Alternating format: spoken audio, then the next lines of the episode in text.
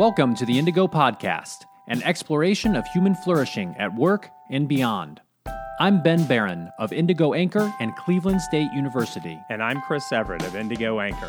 For more information, please visit us at www.indigopodcast.com.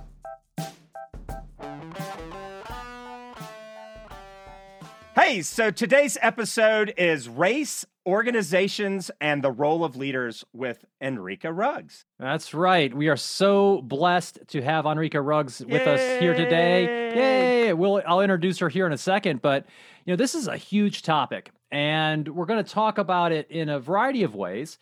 But we're going to talk about kind of this overall landscape of racism. We're going to talk about racism and organizations in particular.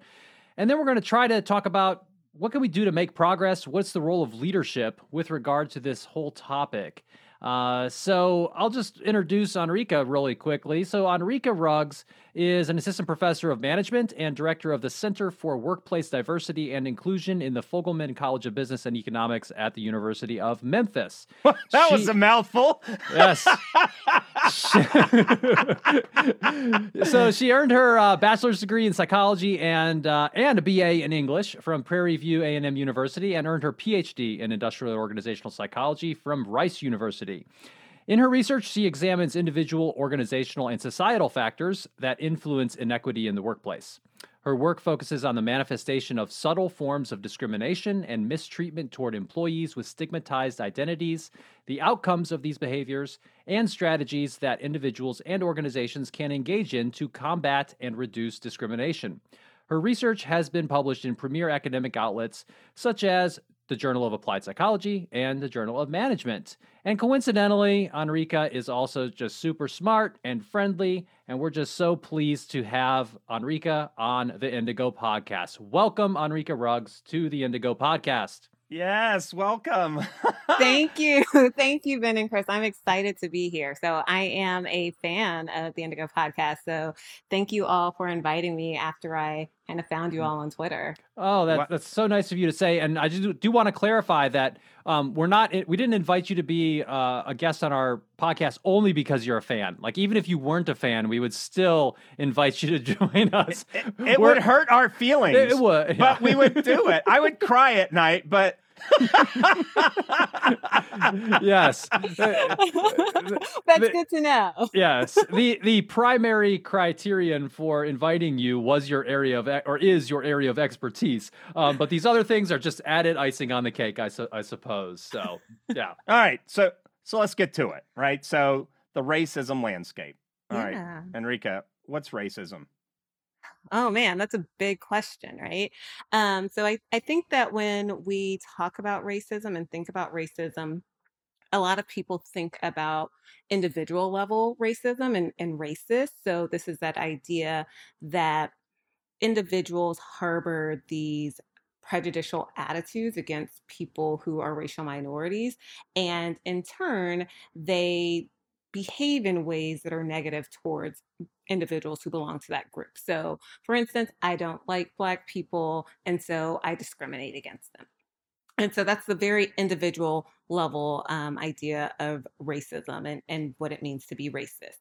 But we also have, and we're starting to talk about this a bit more, um, institutional level racism or structural racism. And so this is really this idea that systems like our policies, our laws, our, our practices um, can have um, racism embedded into them, right? So they can reinforce and uphold racial inequality. So we see this in our education systems, in our occupational systems. And so this is really um, what we're talking about when we're talking about systemic or more structural forms of racism. And there's been a lot of attention the last few years talking about unconscious bias, right? And sometimes um, these systemic forms of racism can occur at a very unconscious level. So we're really just talking about we have these associations that are sometimes automatic that we make in our mind um, about groups of people based on stereotypes that we know and that we've heard.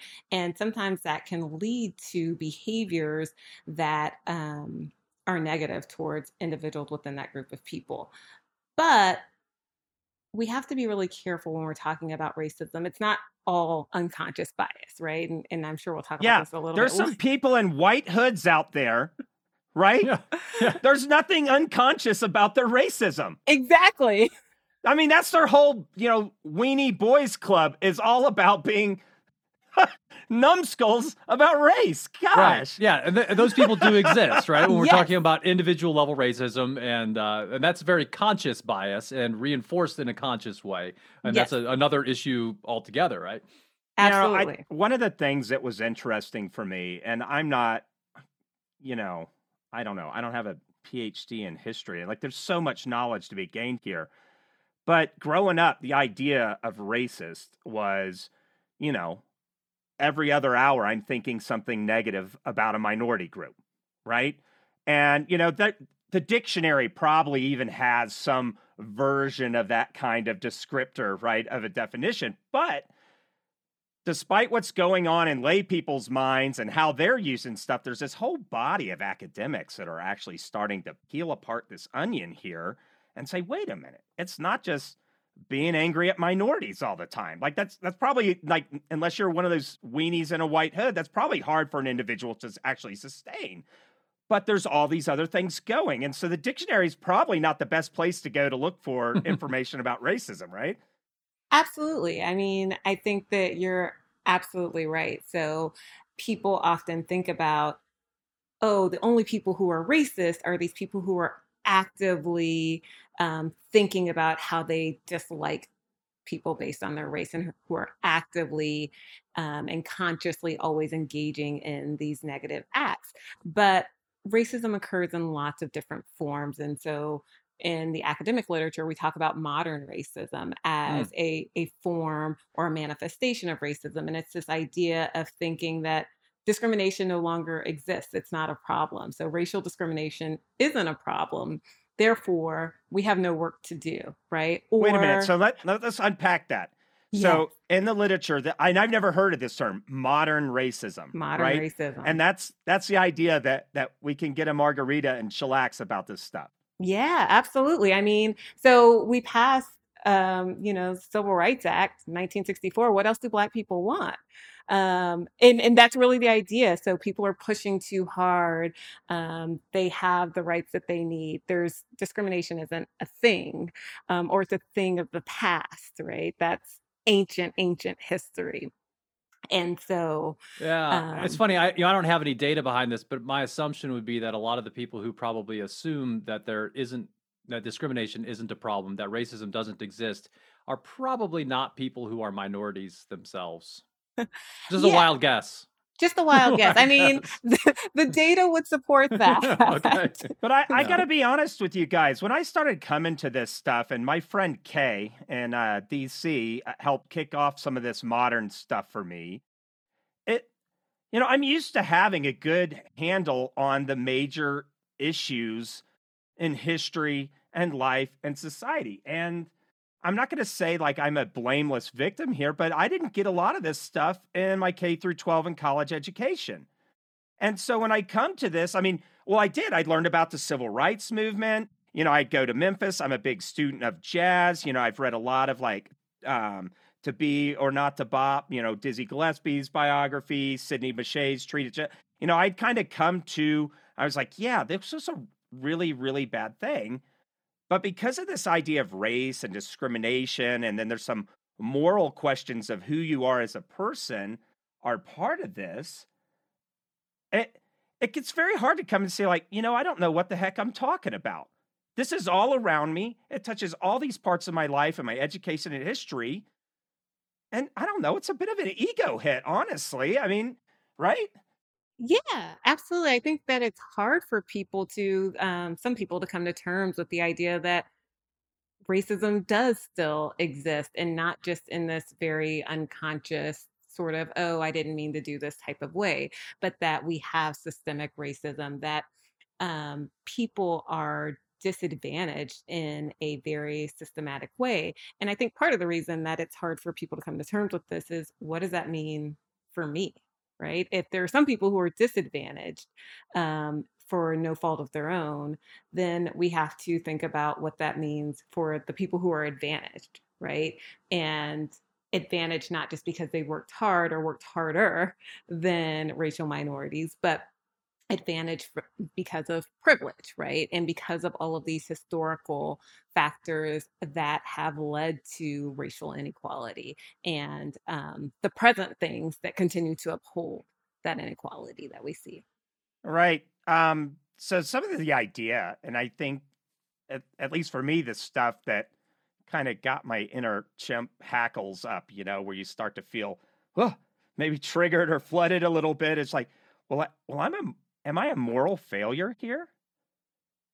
How, how should we think about moral failing as we, as people address this and start to explore this personally? Yeah. So when you say, am I a moral failure, do you mean because you don't have the all of the information that racism is as problematic as it is?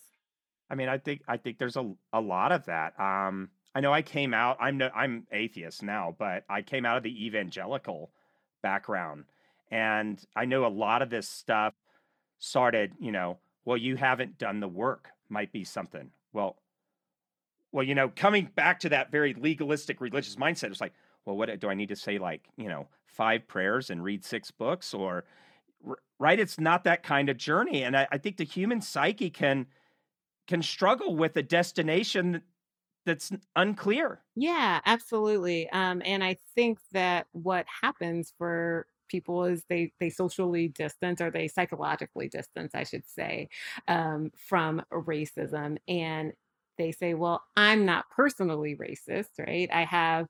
Um, friends from a variety of different racial backgrounds so i'm not yeah that i have a black I have a black friend. I have black friends. I have black friends. And so clearly I can't be racist, right? Go I, ask your black friend.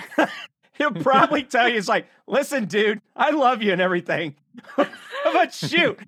yeah. So I, I think that there is this idea, right, that we are trying to make sure that our own um, self image stays intact, right? We want to see ourselves ultimately most people do as egalitarian um, and and not racist. But when we uphold the status quo, right, that also upholds racism and, and racist ideologies. And so that doesn't mean that we're a moral failure, um, but it means that we all have some work to do. Yeah.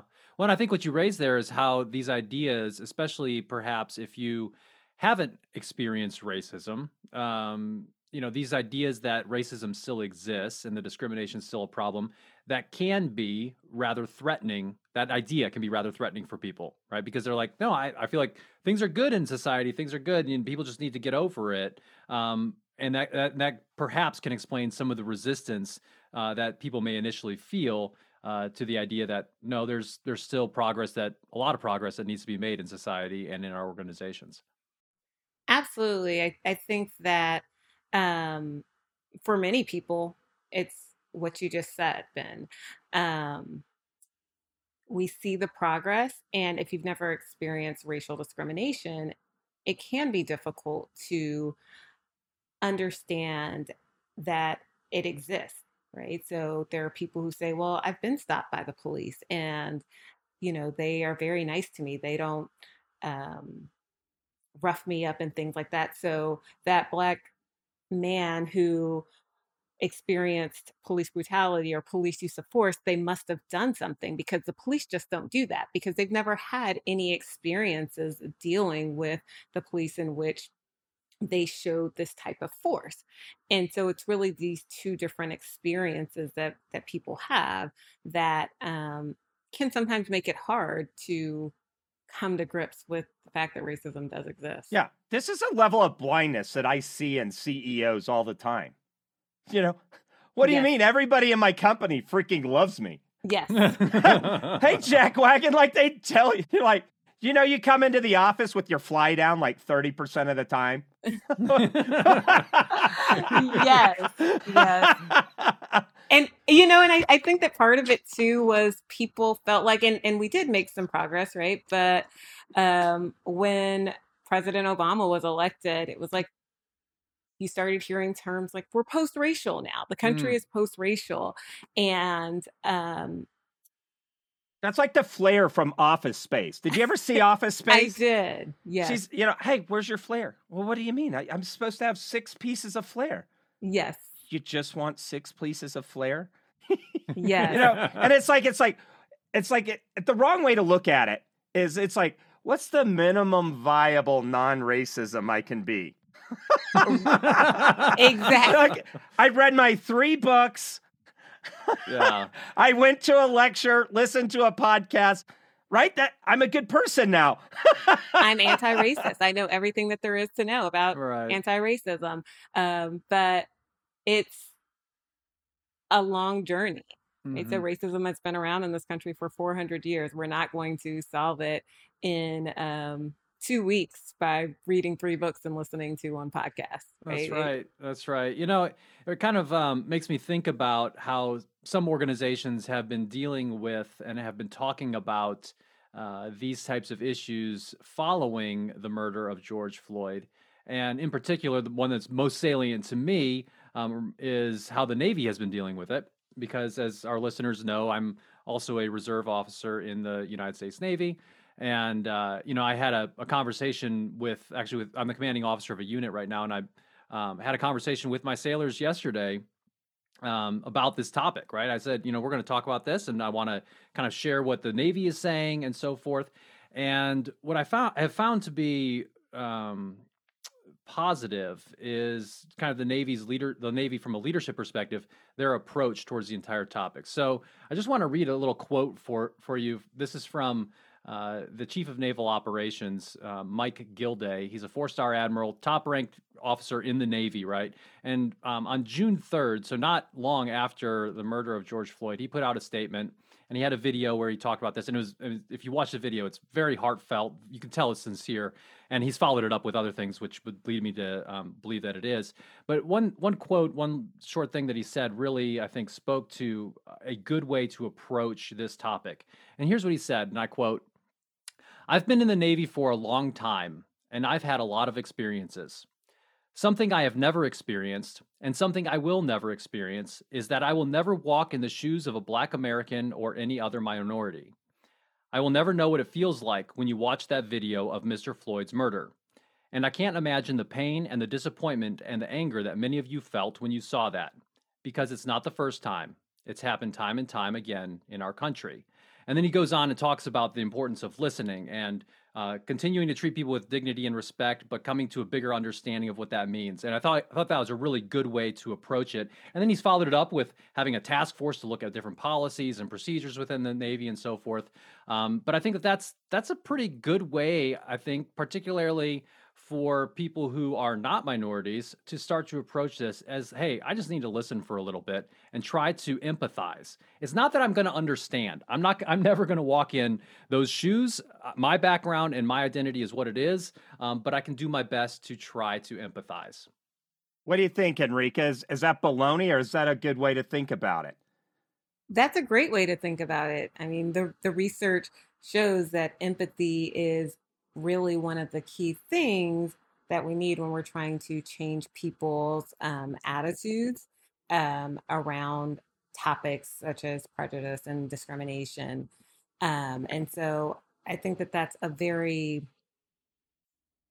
insightful realization to come to to say that you know I've never experienced this, but I can only imagine it. And so when we think about how to get to empathy, trying to imagine um, what it feels like can be really helpful. So this idea of perspective taking, and there's a lot of social psychology that that looks at this. And so Jane Elliott, I'm not sure if you're familiar with the brown eyes, blue eyes experiment that she did um, many years ago with uh, children in a classroom where she had the children break up some had brown eyes, some had blue eyes, and treating the the students who had blue eyes one day very nice and positively and sort of ignoring the brown-eyed students and then flipping that the next day and treating the brown-eyed students very positively and nice and sort of ignoring the blue-eyed students and thinking about okay well how does you know, having them do this exercise. How do you feel when that happens? So trying to put them in that perspective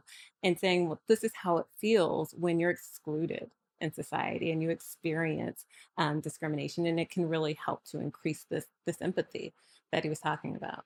So, so tell me about changing attitudes. What what could you summarize from the literature that we've learned in any of the movements in history where hey, the prevailing opinion's bad, it's garbage, and and we need to change it. And then so what what's that project plan? What's the psychology look like? What what's going on under the hood there? Changing attitudes is hard. it's a big so, question. Dang it. it's a big question. Um, and so, what the literature says is, you know, it, it is tough changing attitudes. Um, we know how to change people's behavior. And um, so, we see that with things like laws, right? When we tell people you cannot discriminate, um, explicitly discriminate against people because of their race or gender, national origin, these types of things. Um, although we do see different manifestations. What we do see, though, is increasing empathy can help, particularly over time. So, if we can get to a place where we can increase empathy, so um, with this perspective taking, like I just talked about, and also um, changing the social norms. And that starts by changing behavior. Over time, it seems like that helps to change people's attitudes on a larger scale. So if we think about um, racial attitudes um, in the 1940s versus now, we would say, at least explicitly on the whole, um, they seem to be a little bit better, although we still have work to do. So let me just brief that back to you. So we can't take a surgical dry conversation, right? We actually need some hearts to come along. And one of the way to get those yes. hearts is through empathy. Yes. Right? And then so and then we also need like some structural things that shift the norms even you know, if it doesn't fit, force it. If it breaks, it needed replacing anyway, right? So we got to change some laws like the anti-discrimination laws specifically to maybe start kick-starting that engine in the in the right direction. Absolutely i mean i think that if we are waiting for everybody to just do the right thing then um oh man i just think of in the military. All right soldiers do the right thing. And there's always a couple of those jack wagons that have like i don't know they come past curfew. You know, we were supposed to move out an hour ago. Sorry, sorry. People don't work that way, right? People don't work that way. And, and some of it is, you know, these really conscious things, but some of it is because people don't see the problem. Like they don't even recognize the problem. And so they don't know where to begin. And so, really putting the structure in place and helping people to change behavior and um, change the way that they're thinking about things is really helpful. And I think about that crisis communication episode we did, Ben, yeah. right? Where people decide because they start looking to signals from their group. Mm-hmm. That's right. Yeah. That's right. Yeah. So, I, you know, one thing I, I'm just, I think it's important for us to recognize too is that, you know, we're recording this on July 13th of 2020.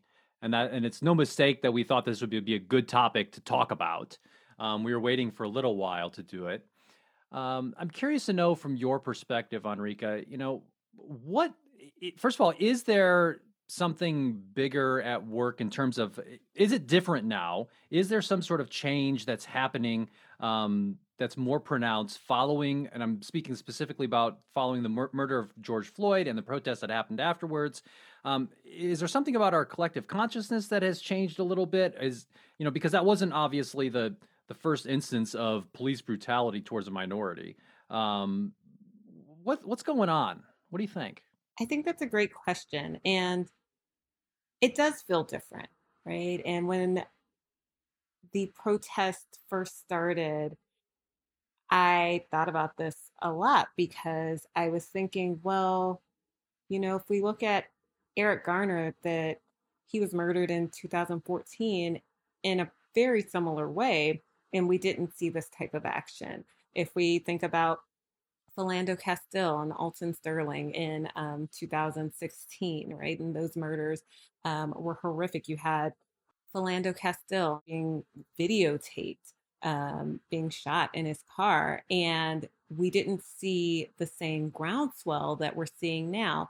What I think is different is that people are, um, and not just minority individuals and the people who've been allies for a while, but more people are becoming uncomfortable with being uncomfortable. So you have this global pandemic that's also happening right now, and people are seeing how that is um, disproportionately devastating Black and Brown communities. And then on top of that, um, we have the administration that is sort of stoking the fires, so to speak. Yeah, they are.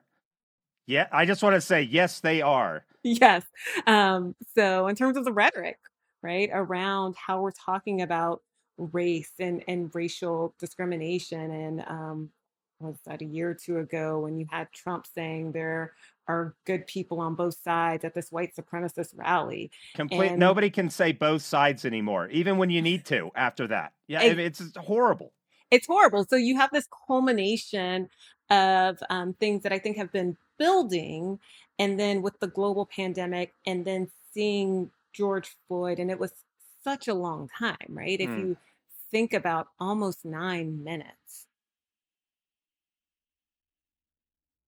I just paused for not even 10 seconds, right? It's a devastating long time and, and people are just uncomfortable. And I also think so you had more people going out to these protests. And I think that white people in particular saw that going to Black Lives Matters protests were not what they were portrayed in the media in maybe 2016 and 2014. So it's not just that oh, everybody who went to these protests were looters and, and rioters. And so the police just had to come out and um, hit them with batons to restore order. Yeah, we saw that 75 year old guy just get, I mean, my eight year old daughter is more threatening than that guy was. And, and just get pushed over. On, on, and those guys got acquitted. Yeah. And so ah. more people are seeing, I think, a different reality than perhaps what they've seen in the past. And so you have this culmination of events that I think does make it feel different than it has in more recent times. Yeah. You know, one thing that I, I've been thinking about too is that certainly the trigger for some of the more recent unrest related to this topic was the instance of uh, George Floyd being murdered. Um, but it seems like that you know so police brutality is is one issue and actually you know if you look at the data um, it's it's it's certainly an issue, but it's not as big of an, an issue overall in terms of discrimination as probably a lot of other issues that kind of are under the surface. So sometimes I'll hear people, for example, say, you know, they'll cite the thing, the statistics around um, police brutality and so forth. And believe me, I have a ton of wonderful friends in law enforcement. I think what they do is extremely hard. I I, I hold all of them that I know in very high esteem. Um, you know, but I hear people who say who come out and say, well, you know, the data don't really, you know, there's not a whole lot of people who are actually killed by police and so forth. Um, so these protests are unjustified. But in my mind, what I'm wondering is, it seems like, yeah, that was a trigger point for these protests, but there's a lot more going on, right? That that that was being discussed and what was on people's minds. It wasn't just about police stuff. Um, am I off there, or is that fairly accurate? That's fairly accurate, and I would say that even if you look at just the police stuff, George Floyd was really a trigger point, but it's not just the um, killing of George Floyd. It's the overall, if we look at the criminal justice system and mm. the police use of force. And so um, there's racial bias in policing just in terms of people getting pulled over and having their cars searched more often, black people than compared to white people, and um, sort of how policing is different. And so you have that on top of um, just the oppression that people are feeling. Like I said, with COVID and the unemployment rates being, they were already disproportionate when we look at the cut across race and racial demographics, but they've um, skyrocketed rocketed for um, Hispanic communities and also for Black communities. And when we look at the death rates and these, um, and who's also just getting sick, right, from right. COVID, um, they're they're disproportionate. And so there are lots of different um, inequalities that people are seeing that they're just saying enough is enough, yeah. and you know we've we've tried, people aren't listening, and so we try something else. Yeah, you know, I, I was um, thinking again about the little conversation I had with uh, with my Navy sailors uh, yesterday, and you know, one thing that I, I mentioned was, um, you know, I, so as of this recording, I'm a couple months away from turning 40. I've been pulled over twice in my life. Wow. Once was um, a speeding ticket that I got when I was maybe 17, I think, and I was definitely speeding, you know. Uh, another time, I think I was maybe going a little bit too fast, and I got let off with a warning and a recommendation to um, update the expired tag on my license plate. Right. Not in neither of those times did I have any fear for for my safety. Right, in getting pulled over, it was you know, I was annoyed that I got pulled over because I knew I was driving too fast. But you know, I and, and just coming to the recognition that hey, like that experience that I have in my my perspective is not the same as as what other people um, have been experiencing for a long time. I think that's kind of a a I think it's a good recognition for a lot of people like me to perhaps consider um, as they as they think about these issues. Yes, I agree. I mean, so, um, and I mentioned Philando Castile, who was um, shot by a police officer um, in 2016. He was pulled over, at least they had on record 49 times over a period of 13 years for rather minor traffic violations. So, tail light being out, or maybe going a few miles over the speed and, and limit. that that would piss anybody off.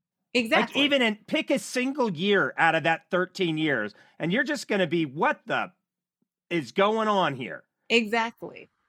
Exactly. And so those experiences are just wildly different. And so yes, it's the the brutality and the the fatality of it, right? But it's also what leads up to that, right? Yeah. Yeah. Yeah. So so you know we've we've talked about um, kind of individual level racism, and you mentioned institutional or systemic type racism. Um, let, us kind of move into talking a little bit about this racism and organizations and uh, what that is. What is systemic racism? Like, how would we know it if we saw it? Um, are organizations racist, or, racist, or is it people within them? What are what's your take on those types of ideas? Yeah, so organizations many organizations have um, it's not that the organization itself is racist right. but um, the systems and the policies and the practices in place right uphold racism or, or, racist ideals. So it can be the people within them but a lot of times it's really this is where we're seeing that that structural and, and institutional racism play out with the policies that we're using. How do we know?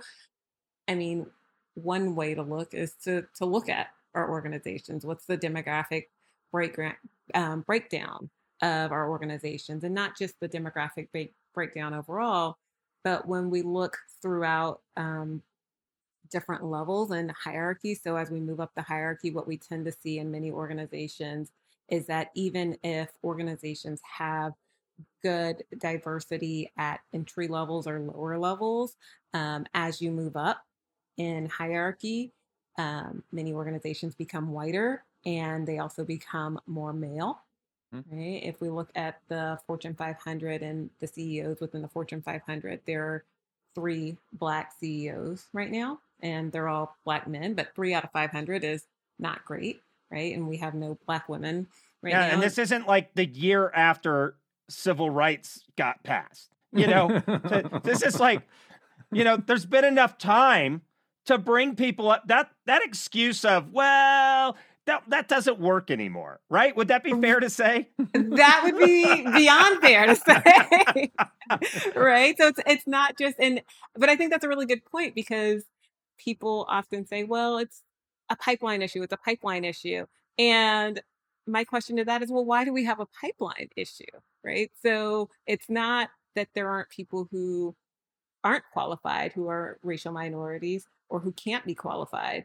Um, what are the systems in place that are preventing them from getting these same opportunities to um, move in to the positions that they need or move into the education systems that they need and right. to move up? Yeah. Yeah. So, I mean, uh, it sounds like it's a it's not just a problem for employing organizations, but this goes all the way back down to uh, when you're a kid. Yes, absolutely, yeah. and that's a whole other um, topic and and podcast that we could spend a yeah. whole time talking I'm about sure. education. So, so a couple items I want to bring up, right? Yes. So, okay, great. We got organizations. Organizations alone can't solve this, right? Um, can't solve racism? Yeah, like co- companies. Um, I would say they can't solve all of it, but they can definitely help in the problem, right? So organizations are housed within our society, and so I think that organizations have a responsibility. A um... so a CEO that would say, "Listen, I pay my taxes. K through 12 plus college should, you know, go ahead and do the bias training there I don't want to pay for it. What would you say to that CEO? well, if we're starting with bias training, I would say we got a little bit more work to do. Um, that's probably not where or, we should or, be starting. Or, or, any of the, or any of this stuff. Like, hey, listen, let let society sort this out. What would you say to that CEO? You are part of society, right? So um, organizations don't live in a microcosm by themselves, um, and so in order for us to better organizations, we need to look at how they play a role in this issue as well. And it's not just that they are the sort of um, victims of racism, right? They're contributing to it as well. Yeah. Yeah. Yeah. Now, I just want to make Enrica uh, money, Enrica. Like, what a drag, you know? And I just want to say this to CEOs. First of all, if racism didn't exist, you're not spending enough money on your learning and development packages for people. Um, I've been in large IT organizations where they say, hey, listen, we've got a bunch of software developers from India. Therefore, we're diverse. They're people of mm-hmm. color. And you're like, no way, man. Every other IT organization already has the same makeup. You know, like how come women are only in project management roles and administrative roles? Why aren't they .NET developer threes and stuff like that? And, and so there's a structure there. And so what what do we learn from the literature and data about the advantage of companies that will just get with the program on this stuff?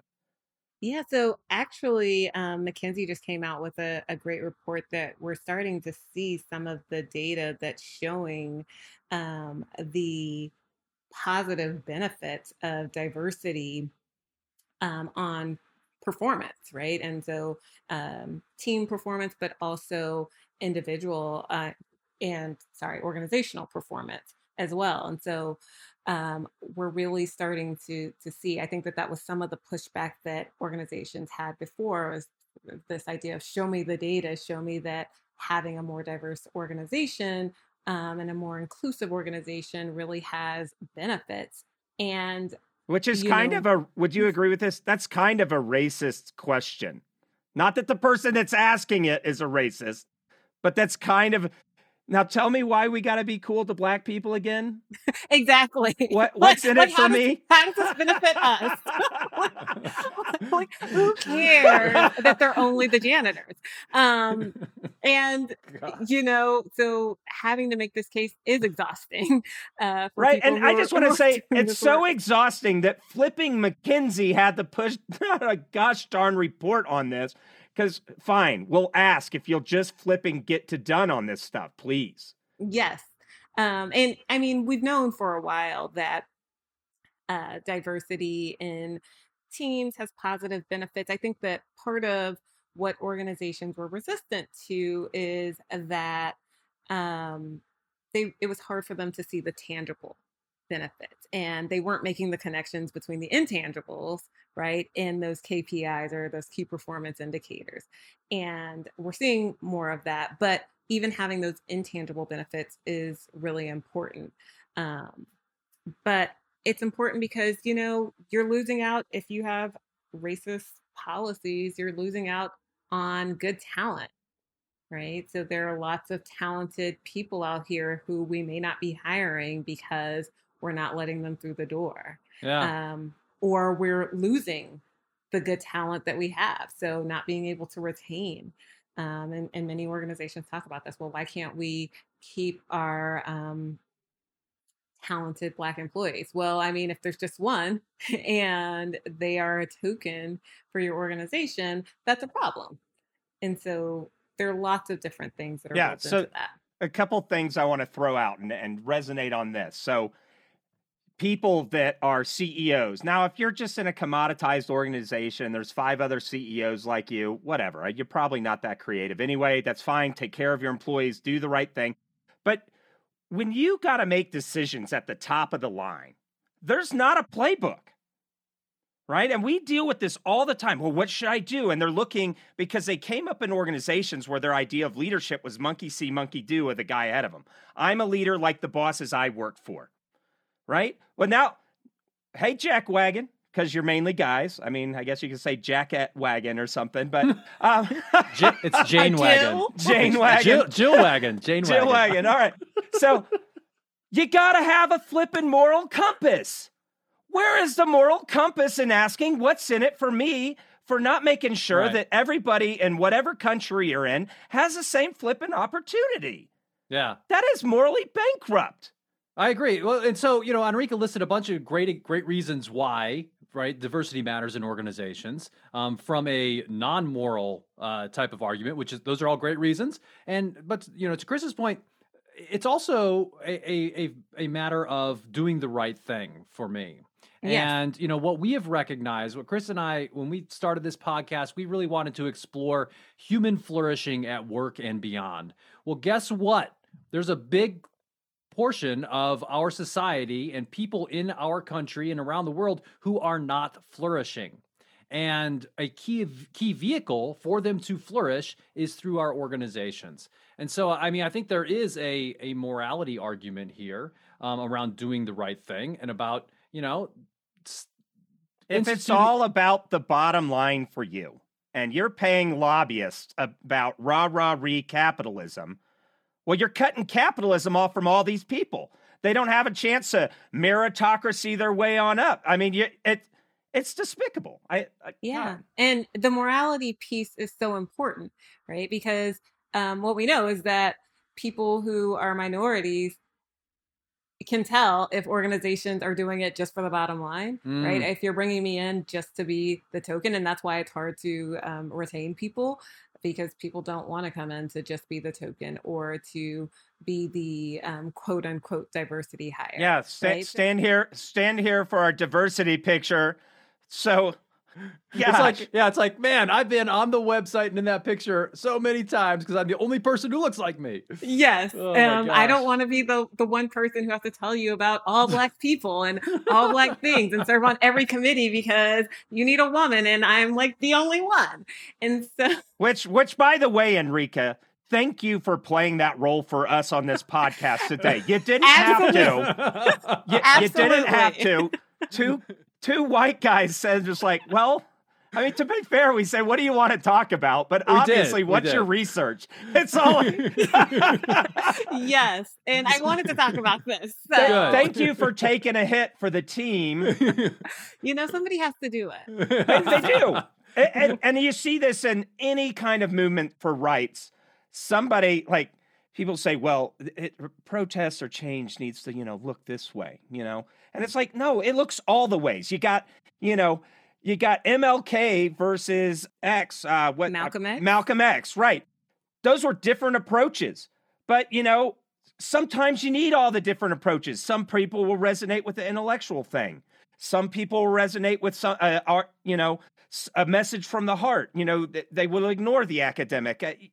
All And- and the so ways. I, I, so I, I, yeah, and I really agree with all of what you just said there, Chris. I would add that in addition to that, that you know, I think it's great, on, especially on topics like this that can be so emotionally charged for us to have the voice of evidence and research behind it, which is why you know we we came first to a, a researcher uh, on these topics to give give her the platform for it, right?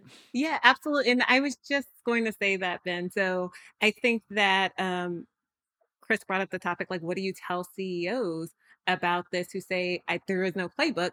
I say make the playbook right? And um, build this into your strategic planning and your strategic goals. Where do we want to be? Okay, so maybe this isn't where we have been, but if this is where we want to go, then we have to build that in and also bring in the people who have the expertise to help you. Yeah, now if they all do it at once, there's going to be a dearth of racism consultants or, or whatever. And, and there's a whole business model. Oh, like, there is oh, a whole, everybody's getting tapped right now. Oh, you, you got tons of white people saying, "Let me come show you how to do diversity," and they're making a they're making a mint. God. And and to be fair, there are some um, white people who have studied this for years, who sure. are really um, experts and are great at it. But there are also some who just read how to be anti-racist yesterday and feel like they have all the answers to it, and and that's not um, I didn't. I didn't even read the book. I just read the Atlantic article. I got the Atlantic article, so I'm ready to charge in. Right. That's right. exactly. yeah. But here, let me let me ask you this though. So, should we think? Tell me about this. Like, it, what do you think about this? And then I'm just shooting off the hips here. So please stone me by email, uh, listeners. Um, we have another another piece of information is we've got guys that are saying they don't want to mentor women in the workplace, right? They're worried I'm going to get a harassment lawsuit if I don't promote or like, you know, all these kinds of inclusives. And and we kind of say malarkey, guys. Get it, get in there and do it, right? Now, when we look at this kind of work, if you're a CEO, it says, you know what? All right. I, I buy the moral argument, I'm in. Right? Should they have to wait for expertise and and and to know everything before they start saying I want to do better and start wrestling with these things as an organization as a leader?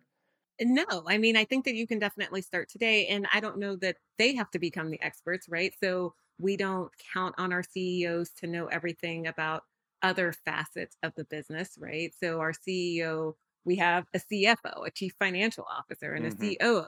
So bring somebody in who is an expert on this to help or or people in um, who can help with these types of issues and provide them with the resources that they need to be able to be successful to this um, in in these issues. Okay. Yeah. You know, so one thing that I uh, just to change gears a little bit, um, one thing that I became increasingly aware of, I was aware of it already, but came increasingly aware of while thinking about this episode uh, and uh, preparing for it was just the wide range of academic disciplines and areas of thought that really go into this type of topic. You know, it's um, it's it's you know your you have your training in industrial and organizational psychology, and that that certainly is relevant as it pertains to the workplace and so forth. Um, and then we also have, of course, areas of of sociology and communications and um, political science and history, anthropology. Right? You could go, you could really name quite a few academic disciplines that would inform all of this, and it just seems like you know, in, in terms of the trajectory of intellectual thought and kind of, you know, different topics kind of um, are at different, I guess, places in that maturity, right? And it seems like there's there's a great need for um, continued and ongoing intellectual curation around this topic. And it seems like you're doing some of that or, or attempting to in terms of what you're doing with the uh, Center for Workplace Diversity and Inclusion. What's that all about? Yeah, thank you for asking. So, the Center for Workplace Diversity and Inclusion is really a center that we started about a little over a year ago here at the University of Memphis. That our goal is to increase the um, research that we're doing around these types of topics, but also around other areas of diversity and inclusion. So um, we have a number of scholars who are doing work in this area. So really making sure that we're getting out good work, but also translating that work and providing it to organizations so that there are evidence based practices in place within our community, starting with um, Memphis, obviously, because we're here in Memphis, but sure. also um, providing services and, and information about how to increase inclusion um, to organizations um, across the country and across the globe. And then the last piece of that um, with the center that we're really interested in doing is making sure that our education is focused on building in more diversity and inclusion. So, whether that's in our curriculum, our undergrad and graduate curriculum, but also making sure that we are educating scholars from um, minority backgrounds and doing our part to make sure that people are getting opportunities that uh, maybe they haven't gotten otherwise. Hmm. That's So- great. when we look at this stuff uh, and and study, it's it's an emerging conversation, right? Like Yeah. even some of the leaders have talked about their own. You know, Kendi talks about his own evolution as he's gone. Like, I mean, the guy's wicked smart. I mean, go get all his books. You know, type kind of p- person, right? But why are these issues difficult to study, and why don't you think they're addressed as much as other topics in, say, the organizational sciences? So I think that they're difficult to study in part because people don't want to face racism, right? So we've um, and we talked Well, about we're we're post racist now, right? we're we're post racist, right? um, And all I And- got was this lousy T-shirt. right, and I I missed the moment where they told us that we were post racist. So um, you know, here I am doing this research on something that apparently some people think doesn't exist. That's right. Um, but I think that there has been it's it's touchy for people. Like we said, at an individual level, what does that mean if um, we find racism and um, also people think that you know some people think it's not a problem so I, I think that there are lots of reasons why it's difficult to study also um, quite frankly within academia um, speaking to io um, industrial organizational specifically in, in management journals it's harder to publish some of this Mm. work um, or it has traditionally been harder to get this in um, journals, right? For people to see it as um, a viable, core, important topics that are up there with some of our other core topics like selection and and training, and to see it as just important to and integral to what we do. Yeah, yeah. And I would argue it's probably much more impactful and interesting uh, than than the latest psychometric technique to do blah blah blah blah blah, which may marginally increase the validity of your uh, you know selection assessment or whatever. I would agree. But- Yeah, so I I. I, remember listening to a friend referred me to this podcast about an- a lady who, and we'll put a link into the show notes because I cannot remember right off the top of my head, but she looked at um, how many black people had applied for patents, and she could see these dips in the data, and then she Mhm. goes and looks at what was happening historically, and it was like the Tulsa massacre. Boom, they disappear. You know, I and she calculates all all this stuff. She had some, um, I think, what is it, Pulitzer Prize winning economists supporting her research, saying Probably you've got to get this out here, huh? Nobel Prize. I don't Nobel a- Prize. a- There you go. Nobel Prize. Pulitzer's for literature. Yeah. Yeah, there you go. I'm a numbskull. But Numbskull. anyway, she she had top people in her field, and she kept getting pushback on revise and resubmit. Well, well, is a hanging really an extra? Is a lynching an extrajudicial killing? And it was like she had to write a second paper on racism just to get the people who were reviewing her research to even understand what the heck she was talking about. Yeah. yeah, um, Lisa Cook. Lisa I- yeah. Cook, I- there you yeah. go. I think so. I, I believe is she uh, an economist? I believe. I think Maybe. so. Yeah. So I that- there, so. there's another discipline that looks at these types of issues. So Yeah, Yeah. and and I think that um, you know this sort of circles back to what we were talking about as organizations being part of society. Why it's really important to understand our history. So a lot of times we when we're talking about race and, and racism, um, people think that in part it doesn't exist because they don't understand the history. And I think Chris, you talked about like K through 12, they you didn't really learn some of this stuff, and and we see that um, as well, and we see that in our um, our theories, right, and in the research. or it was sanitized.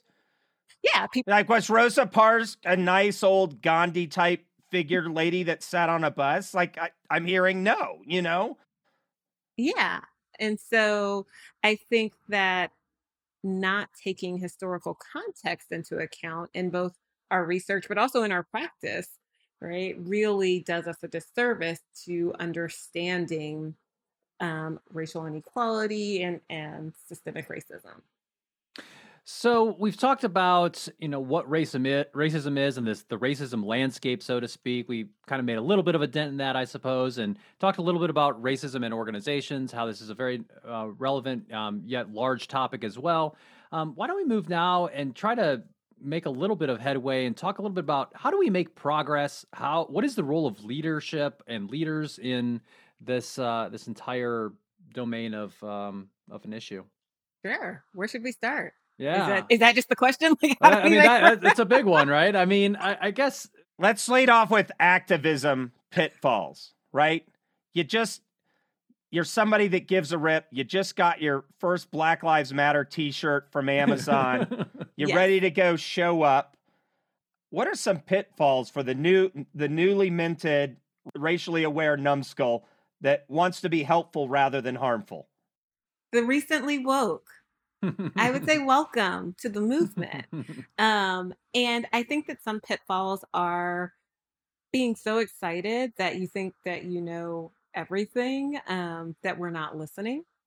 Right. So, um, being so quick to say, like, I have all of the answers um, can be a pitfall uh, for white allies falling into this sort of white savior role can yeah, be tell, a tell us about that. Tell us about the white savior role. Yeah, so this is this idea of, um, well, I am a white and I'm here to um, solve all of the problems of Black people, and I know the way to do it, right? So let me lead the charge because I have the answers and I have the power. And, you know, we definitely want allies to um, use their privilege and use their power, but context is so important and not all um, Black people or other people of color want people to step in in every single context you know that that takes power and voice away from um, people and so really being able to listen and and understand that movement um, and i would say i guess another pitfall would be sometimes people go the other way into the guilt the white guilt and and saying like and I've got oh. friends that say this isn't a thing, but this is one of the things that can trigger me about the movement is it's like Martin Luther in his room flogging his back and praying about his lack of holiness. Yeah. But I, I don't know if that does anything being in the closet, right? Well, and crying all the time. I mean, do it if you got to do it, but that, that doesn't really move the ball forward, does it? It doesn't move the ball forward, right? And it's, you know, learning and becoming more aware of racism isn't the goal isn't just to have a bunch of white people feeling guilty for being white right that does that it does, does it matter if they feel guilty does their internal emotional content matter um not really i mean i think that sometimes what and not saying like it doesn't matter how you feel but it goes back to this perspective taking. Like you feel guilty or you feel bad because you just learned that racism existed yesterday. Well, guess what? I've been dealing with this all of my life. Right. Yeah. Um, and so by expressing this guilt in to a point where it can become exhausting for black people because now you're taking the focus off of the true issue and making it about your guilt or making it about um, if you've um, read the person I mean to be Dolly um, Chugh's book, and she talks about this. So I feel I want to be a great ally and asking people like, did I do a good job, so to speak, in my allyship? You're gonna and... get your your post Protestant catharsis points. I don't know. Gosh, I just oh, it's yeah, no, and, and, but it, turned, it turned me off to the movement. I gotta, I gotta say, some of that stuff. I it, there was never a black academic that turned me off to the movement, but watching a lot as somebody that came out of a strongly charismatic evangelical experience. And this may offend some listeners. This was my journey. You have your journey.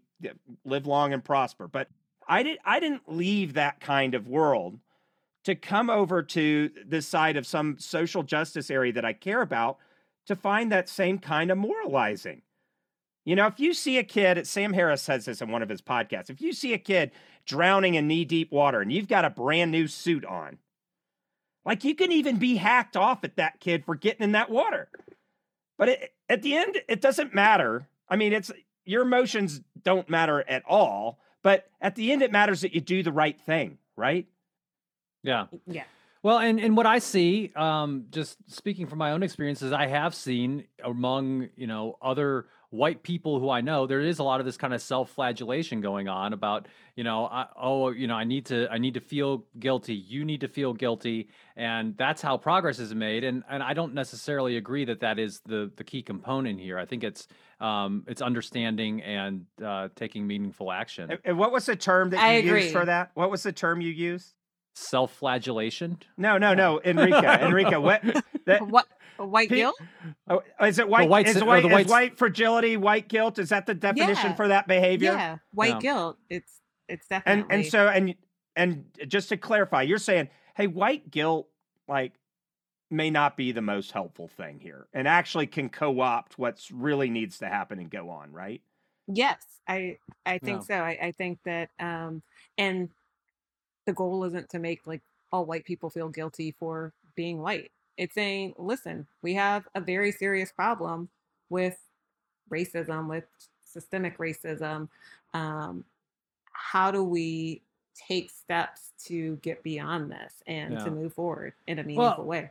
And and the truth is, is that you know, I, I believe the latest estimates are that by about 2040, uh, the United States is going to be a majority minority country, right? Meaning Yes. that uh, most people, more than 50 percent of the of the population, will be um, people of color and people who are in minority uh, minority groups, right? So. Um, but uh, so the uh, you know the, the point being that the, that that is the the the trend, and you know I think um, it just behooves all of us to take a more thoughtful and meaningful and understanding and empathetic approach towards the entire topic. I agree. And I, I think that what you just said about being thoughtful is really important, right? So we can't just do this um, performative work and, and stay there, right? So um, this idea of brands just putting like Black Lives Matter, right? And that's all. And we just To, stop to sell putting- a T-shirt. to sell a t-shirt or to put the sticker on the window and say that's it you know we're we're woke now we're fully woke um, you really have to do the work to make the structural change to change the policies and the practices and at the individual level change our behavior right so what are the behaviors that i'm engaging in or that i'm allowing other people to engage in and not stepping in and saying like hey that's not okay and that's where we're really going to see the progress So you've mentioned the word ally a couple times. What's an ally and why do they matter? Yeah. So allies, these are really people who are not a part of the group that is experiencing inequity, discrimination. Um, so in this case, if we're talking about racism, white people would be allies, um, people who care about the plight of um, the people experiencing racism and who want to really um, make their experiences better at the individual level and also at the societal level um, with being part of the solution. They matter because they often have, well, one, they're not experiencing um, the discrimination. So they're not in the position of lower status. They often have more power. So if we're talking about white people in society and in organizations, they have more resources, more power, um, and they are often, their networks are different. Right. So they have the connections to the people who have the power and the resources, the ability to change these policies and practices. Um, and they also um, matter because you know some of the research shows that for better or worse they're often seen as um, legitimate and, and more legitimate at the individual level when they're confronting racial discrimination mm. and racial bias. So, um, some research looking at confronting shows that when people who are within that minority group who are experiencing the problem confront racism, right, they're seen as complainers. Whereas well, yeah, when... of course you want more equality. You just want to take all the power, don't you? Exactly, exactly. You just want all the power. Whereas when um, white when a people... white person says it, you're like, "What are you going to say?" Right. like maybe there really is a problem. Here. Right. Hmm. And and so and it stinks that it's that way. It's, it does. It's but it is. It is what it is, right? It is what it is. And so, um, but it doesn't have to be that way forever. So it right. is what it is right now, but we can make the change. So let's talk about uh, you know, I know within HRC, and I, I, I have a lot of nexus with the LGBT community, and you know, they talk about. So I see this modern discussion happening on social media and with some of my peers and stuff. Well, HRC will talk about, okay, I'm aware now of LGBT issues, and they move all the way down this stepwise progression all the way to okay, let's go change some laws, right? Is mm-hmm. there kind of that kind of progression for people as they begin to come out of not being aware of these issues and moving to somebody who'd actually be a helpful ally? Yes. I mean, I, I think that the same basic processes um, occur when we're talking about helping to fight prejudice and discrimination, regardless of the target group. Um, there are definitely some things that are unique to the target group. So if we're talking about the LGBT community versus racial minorities, but you know, the first step is becoming aware, understanding what the problem is, um, understanding manifestations of, of the problem, and then how do we move forward? So okay, now that we we have the knowledge base um, and we sort of recognize what the problem is, um, are we able to recognize that in real life? So when we see an instance occur, when we see policies and practices, are we able to say like, hey, um, this is racist or there's um, racism upholding these things. So moving from understanding just like what it is to being able to recognize it and then having knowledge. And this really builds off of um, the bystander intervention model of when do people step in mm. right and and what's likely to happen so you have to recognize that there's a problem right and that it's an emergency so recognizing that racism is a problem that needs to be addressed and then you have to have the knowledge of what can i do? right like how can i um, fix this issue or how can i step in? What is something that could be helpful? and then you have to act right so it's not enough to just like know that there's a problem and know what to do. If you stop there, then no help is given, but you actually have to act. Right. But you, you don't start off with finding about it this morning and proposing meaningful legislation by to by tea time, right? well, I mean, who knows if that legislation is, if you just found out about it this morning, chances are whatever you're proposing is probably not the most meaningful thing. But yeah. if you're if you're talking with a friend, right? You you're starting to read, you're starting to learn. You want you want to share about something that should be near and dear to everybody's heart. Really, yeah. if, if, you're, uh, you might not want to start at that far end of that spectrum about legislative change when they don't even understand maybe how the different shapes of how racism, right? Like it could be helpful, I think, at least, and I've had friends that have been very gracious with me. Gosh, the, the painful conversation as I'm trying to wrap my head, but to take me step by step, right? I, uh, do you think that's helpful? That kind of working down that maturity model, assessing who am I talking to, where are they right now, and maybe I start at the beginning of the story rather than at the middle or the end. Yes, I mean everybody is at a different place in terms of their maturity and understanding of racism. And, and so it is really important to understand where are people to know where to start. And there are definitely, there's work to be done at the legislation end or at the policy end. And there are people who have the expertise and the knowledge to, to start there right now. Um, but it's also okay to be, you know, earlier on in maturity and to listen more and to gain more of an understanding and to also take time to thoughtfully and carefully strategize about what the best next step is. And so, like I said earlier, racism has been around in this country for over 400 years. And so, if we're thinking about this at organization level, to think that, oh, we need to throw together a bunch of policies by next week and implement all of these things without I wish it could be so. consideration. I, I, I wish it could be I- so, I do too. so bad. I wish it could be so too, but you know, we have to think about what's the the long-term goal, Mhm. right? And are we doing things that are aligned with that? And so if it requires taking a little bit more time for some things, I think that that's better if we're going to get it right as opposed to rushing to do something because we're just trying to say that we did something and there's no actual real benefit of it. Yeah. So some great stuff there, Enrica. Really great stuff. Uh, any other concrete actions that you would recommend or want to see from leaders, people, organizations?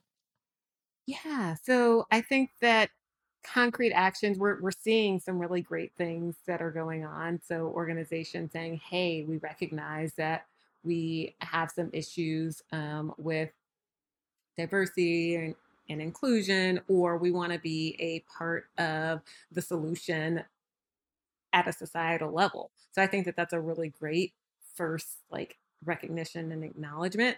So now the concrete action needs to be figuring out what are the things that we can do right? So what's going on in our own house our own organization? Um, what does it look like in terms of inclusion here and, and diversity?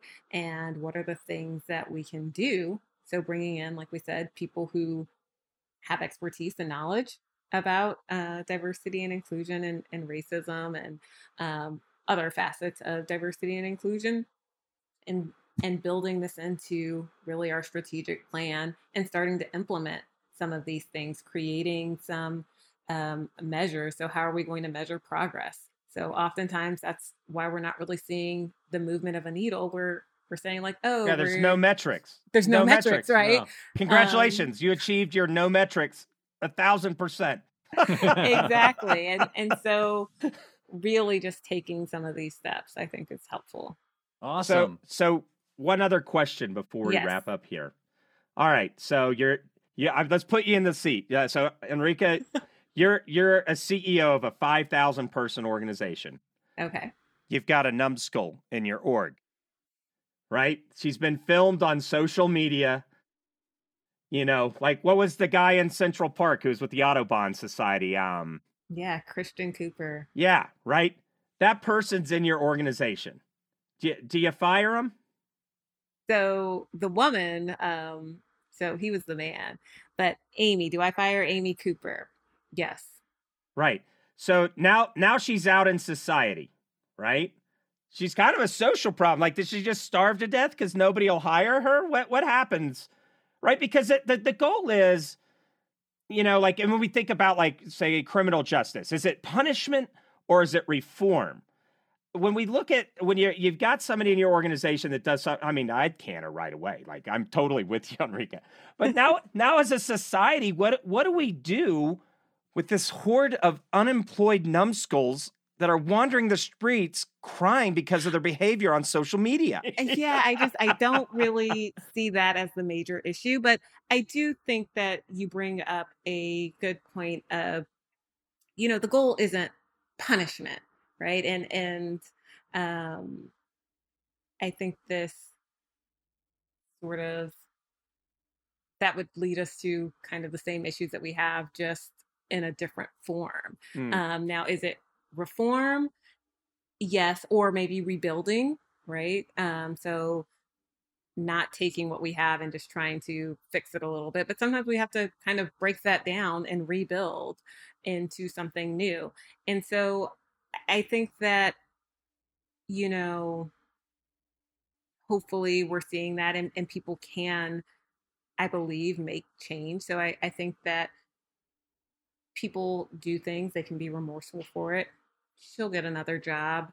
Um, I mean, I wouldn't hire her if I if her resume came across my desk. I mean, that would just be anathema, right? I think she'll get another job. Um, I, Oh. I, I Oh. just, I don't think that that's a huge issue.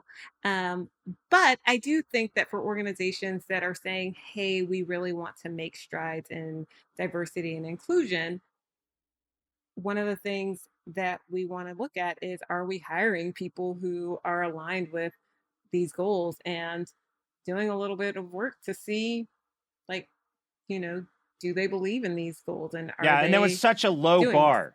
This wasn't like maybe kind of racist. This was just completely, you know, it's Yeah. like we, we're talking about implicit bias and all these little small things. Not that in aggregate, they're very big, but this was a case of explicit bias, like on video. It was it- so. Anyway, thank thanks for weighing in on that, Enrica. You're Yeah. welcome. And, and obviously, as we said at the beginning of this episode, this is a huge topic, and our goal here today was to try to add to the conversation in a meaningful way um, with uh, an expert in the field. Um, and I, I hope that we've done that. I think that we've done that. I've been very pleased with uh, and just thrilled to have Enrica on on Thank the podcast with us. Thank you so much. Thank you Um, for coming you know, on. Yeah, absolutely. It's uh it's really great. So we talked about, you know, this whole topic of race organizations and the role of leaders, um, the racism landscape, racism in organizations, and then followed up with some of these ideas around making progress and the role of, of leaders and leadership. Uh, Enrica, is there anything else that you want to share with the world? Anything that you haven't discussed already? Yeah, I would just say this is thank you both, um, Ben and Chris, for inviting me to talk about this. I I would say we're we're just scratching the surface, right? There's Mm. so much that we could talk about. Um, there's so much to to do and to learn. So I would say if people are really serious about um, being part of the solution, just continue to think about what are the small things that I can do. And those small things really do add up. And so I'm excited to see where we go next. Awesome. Well, Enrica, thank you so much for being part of the Indigo podcast. Thank you both. Thanks for listening to the Indigo Podcast. If you like this podcast, please consider helping us by rating us on Apple Podcasts or wherever you listen, telling your friends about us, having us on your podcast, or mentioning us on social media. Our website is www.indigopodcast.com, where you can access more information about us and this episode. Thanks again, and we look forward to talking with you again soon.